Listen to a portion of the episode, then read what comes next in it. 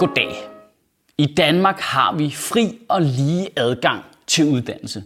Det er gratis, og alle skal kunne komme ind på alle uddannelser, hvis de lever op til de faglige standarder.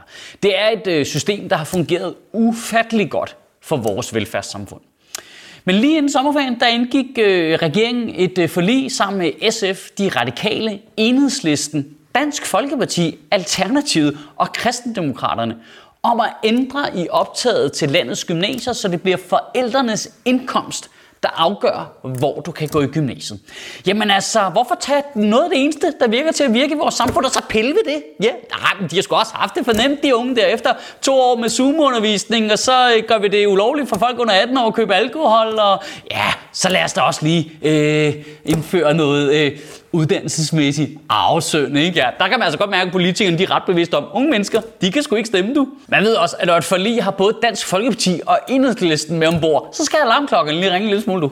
Ja, det, det er som om, man kan se, hvor skørt et forslag er på, hvem det er, der ligesom møder op til det der doorstep-møde uden for en ministers kontor. Ikke? Man er slet, okay, Enhedslisten er her, så det er noget med at begrænse nogle menneskers frihed. Dansk Folkeparti er hos. Ah, så det er indvandrers frihed, der skal indskrænkes. Jepper.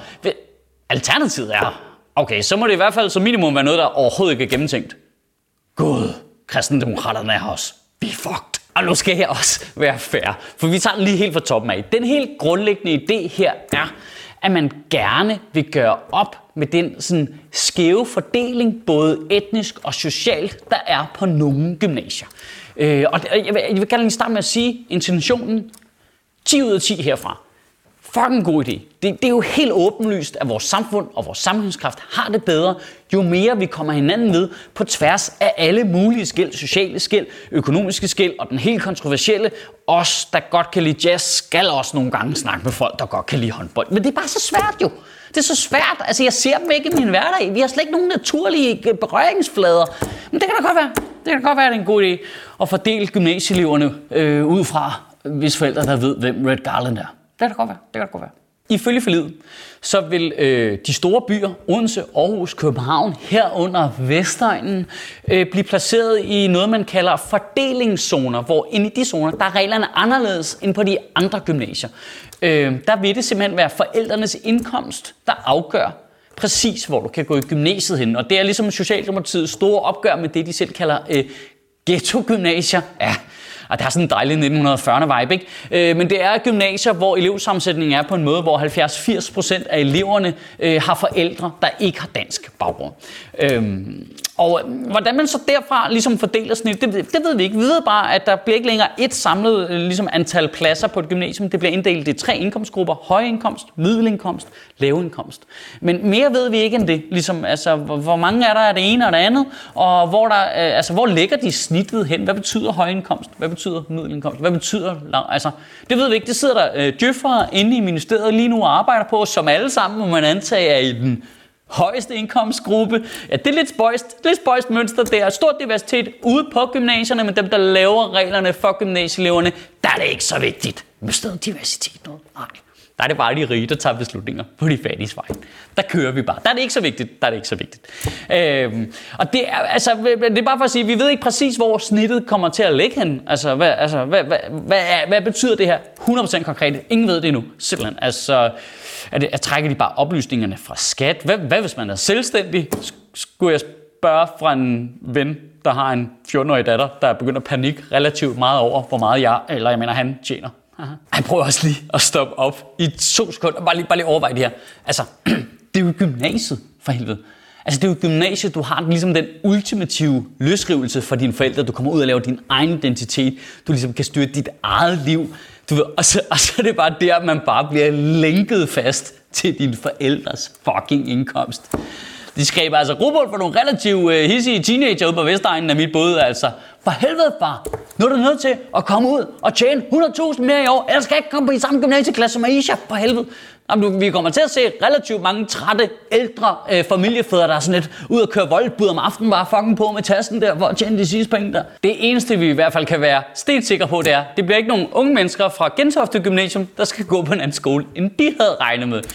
Det, det, det er uden at, uden at kende reglerne, så vil jeg gerne lægge hovedet på bloggen. Det bliver sgu ikke det, der sker jo.